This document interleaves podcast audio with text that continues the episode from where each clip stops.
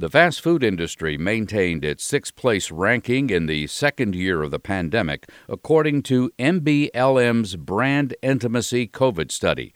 Within that category, Chick fil A was the clear favorite among fast food consumers, winning for a second straight year.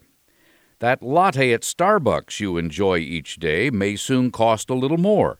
The coffee retailer reported quarterly earnings this week that fell short of expectations, citing higher costs. As a result, the company said it will have to raise prices again on certain unspecified menu items.